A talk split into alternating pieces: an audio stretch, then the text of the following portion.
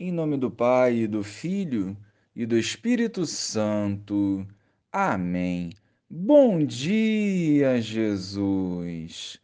Queremos viver essa nova semana na Tua presença, acolhendo a Tua palavra e a traduzindo com as nossas ações. Ajudai-nos a vencer a nossa humanidade, para que prevaleça em nossa vida a Tua santa vontade. Amém. Naquele tempo, a mãe dos filhos de Zebedeu aproximou-se de Jesus com seus filhos e ajoelhou-se com a intenção de fazer um pedido. Jesus perguntou: "O que tu queres?" Ela respondeu: "Manda que estes meus dois filhos se sentem no teu reino, um à tua direita e outro à tua esquerda." Jesus então respondeu-lhes: "Não sabeis o que estás pedindo. Por acaso podeis beber o cálice que eu vou beber?" Eles responderam: "Podemos."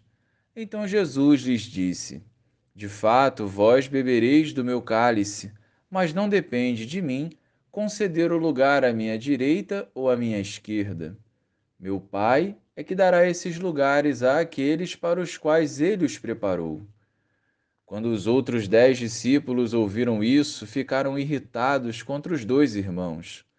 Jesus, porém, chamou-os e disse: "Vós sabeis que os chefes das nações têm poder sobre elas, e os grandes as oprimem.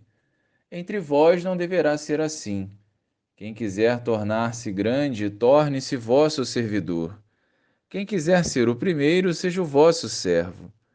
Pois o Filho do Homem não veio para ser servido, mas para servir e dar a sua vida como resgate em favor de muitos."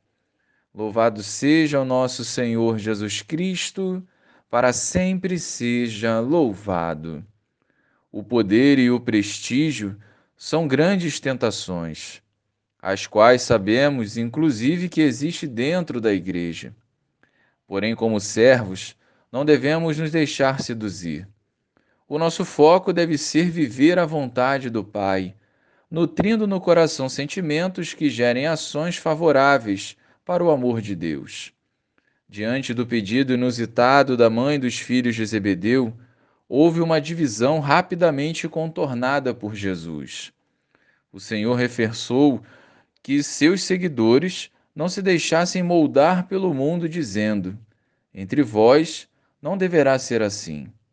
Jesus, que é manso e humilde de coração, deseja nos transformar interiormente, para que sejamos dignos da eternidade.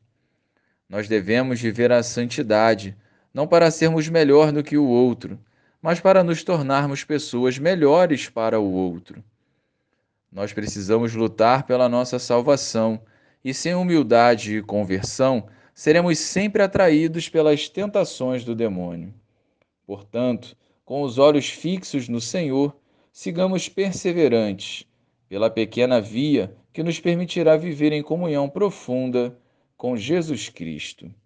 Glória ao Pai, ao Filho e ao Espírito Santo, como era no princípio, agora e sempre. Amém.